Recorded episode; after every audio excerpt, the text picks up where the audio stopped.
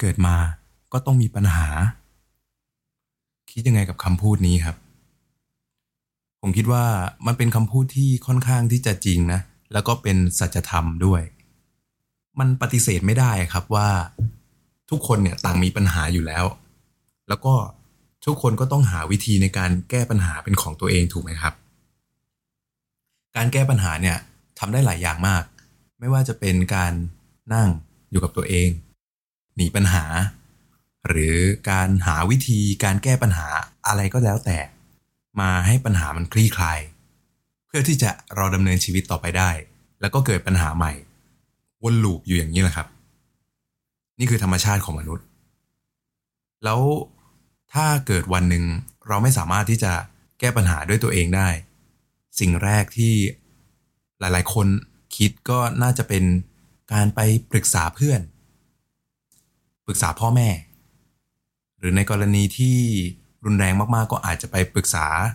นักจิตวิทยานักให้คำปรึกษาหรือจิตแพทย์ใช่ไหมครับเพราะฉะนั้นเนี่ยคีย์หลักของวันนี้ที่ผมจะมาพูดถึงเนี่ยก็จะเป็นศาสตร์ของการให้คำปรึกษานั่นเองโดยทั้งซีรีส์นี้เนี่ยผมจะพูดเกี่ยวกับทุกๆอย่างที่เกี่ยวข้องกับการให้คำปรึกษาหมดเลยก่อนอื่นเนี่ยเรามาทำความรู้จักกันก่อนเพื่อให้คุ้นเคยว่าคำว่าการให้คำปรึกษาเนี่ยคืออะไรครับโดยความหมายง่ายๆที่ผมจะยกตัวอย่างก็คือการให้คำปรึกษาเนี่ย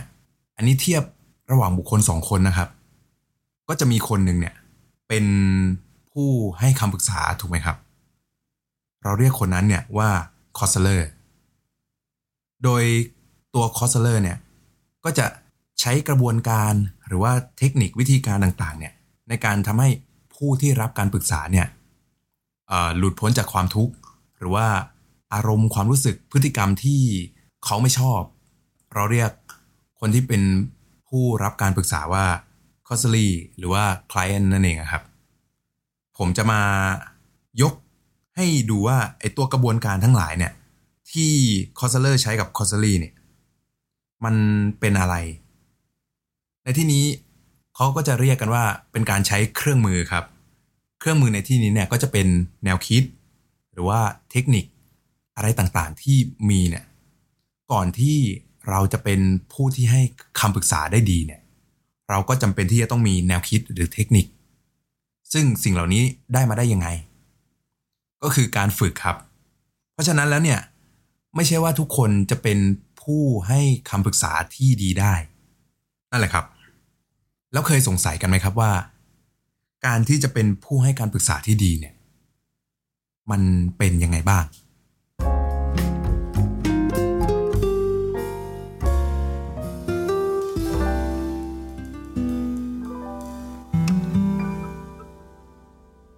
ก่อนที่จะไปพูดถึง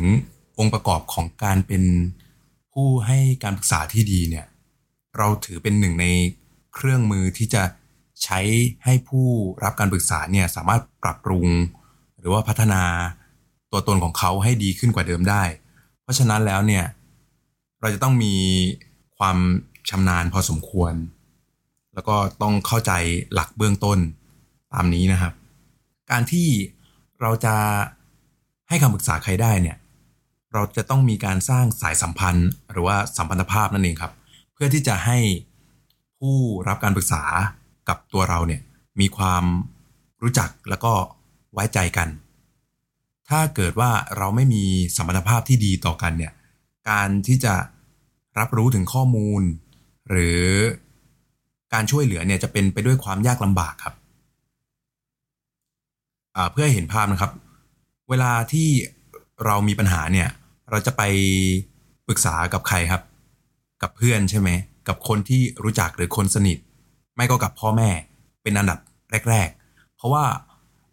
เราไม่จำเป็นที่จะต้องสร้างสัมพันธภาพเพิ่มเติมกับคนเหล่านี้ครับเพราะว่าเขาเป็นคนที่เรารู้จักมักคุ้นอยู่แล้ว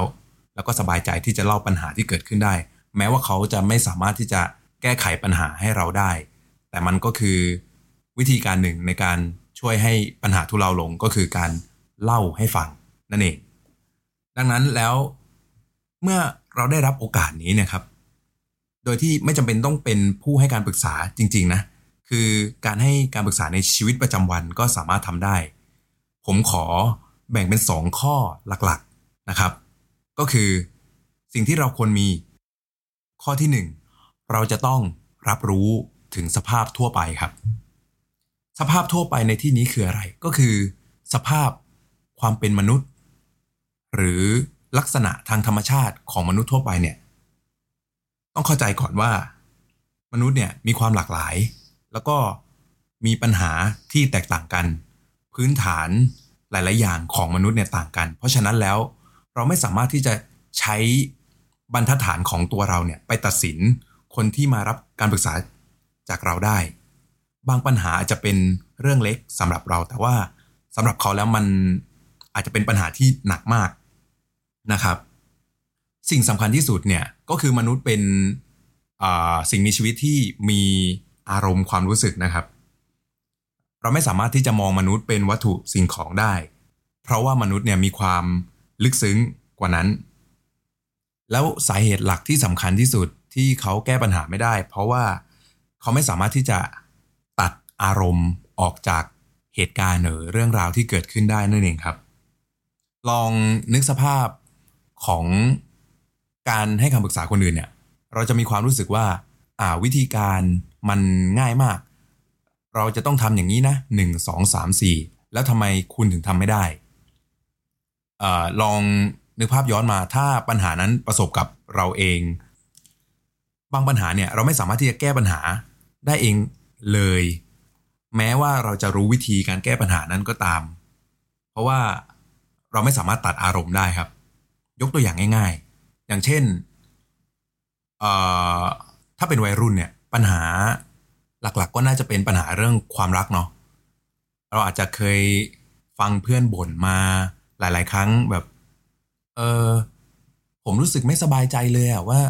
ผมเลิกกับแฟนนะครับแต่ผมไม่สามารถที่จะลืมเขาได้ผมควรจะทำยังไงดีถ้าเราเป็นผู้ฟังเนี่ยเราก็จะบอกว่าอ่ามันมันง่ายมากๆเลยนะกับการที่จะแบบโอเคเราก็แค่ move on สิเราเริ่มต้นชีวิตใหม่หาอะไรทำสิแต่ลองมาประสบกับตัวเองครับมันไม่ง่ายเลยที่จะแก้ปัญหาตรงนั้นถูกไหมครับเพราะฉะนั้นเราไม่สามารถที่จะใช้แค่เหตุผลในการแก้ปัญหาได้เราต้องคำนึงถึงปัจจัยเรื่องอารมณ์และก็ความรู้สึกด้วยนั่นคือข้อแรกที่สำคัญการรับรู้สภาพทั่วไปส่วนอีกข้อที่สำคัญนะครับสำคัญมากๆข้อนี้ก็คือการยอมรับผู้อื่นเราต้องตั้ง mindset ของตัวเราที่เป็นผู้ให้คำปรึกษาผู้อื่นก่อนว่าเราต้องยอมรับทุกๆอย่างในตัวเขาที่เกิดขึ้นไม่งั้นเขาไม่มีทางที่จะมาขอคำปรึกษาจากเราหรอกครับอันนี้ผมพูดในฐานะของคนให้คำปรึกษาทั่วไปที่แบบเพื่อนมาขอคำปรึกษานะในเมื่อเขาเลือกที่จะมาเล่าปัญหาให้เราฟังแล้วเนี่ยเราก็ทำหน้าที่ของเราให้ดีก็คือการยอมรับก่อนเราไม่ควรที่จะไปตัดสินเขาจากการที่เขาพูดออกมาควรจะรับฟังทำความเข้าใจแล้วก็ตระหนักอยู่เสมอนะครับว่าคนที่มารับการปรึกษาเขาสามารถที่จะแก้ปัญหาได้อย่างแน่นอนใช่เพราะว่าธรรมชาติของมนุษย์เนี่ยก็เหมือนที่ผมบอกไปตอนต้นนะครับว่าสามารถที่จะเกิดปัญหาได้แล้วก็แก้ปัญหาได้ในที่สุดโดยวิธีอะไรก็ตามแต่นี่แหละเพราะฉะนั้นเราก็เป็นอีกหนึ่งวิธีที่จะช่วยให้เขาแก้ปัญหาได้นะครับอีกอย่างที่สำคัญก็คือท่าทีที่เป็นมิตรเนี่ยสำคัญมากๆนะครับการที่มีคนมาขอคำปรึกษาเราแล้วเรามีท่าทีที่เป็นมิตรดูเป็นคนที่ใจดีมันย่อมที่จะทำให้สัมพันธภาพของเรากับผู้ที่ประสบปัญหาเนี่ยดีขึ้นได้อย่างแน่นอนแล้วการแก้ปัญหาก็จะง่ายขึ้นอันนี้ยังไม่พูดถึงเทคนิคอื่นๆที่จะนำมาใช้นะครับ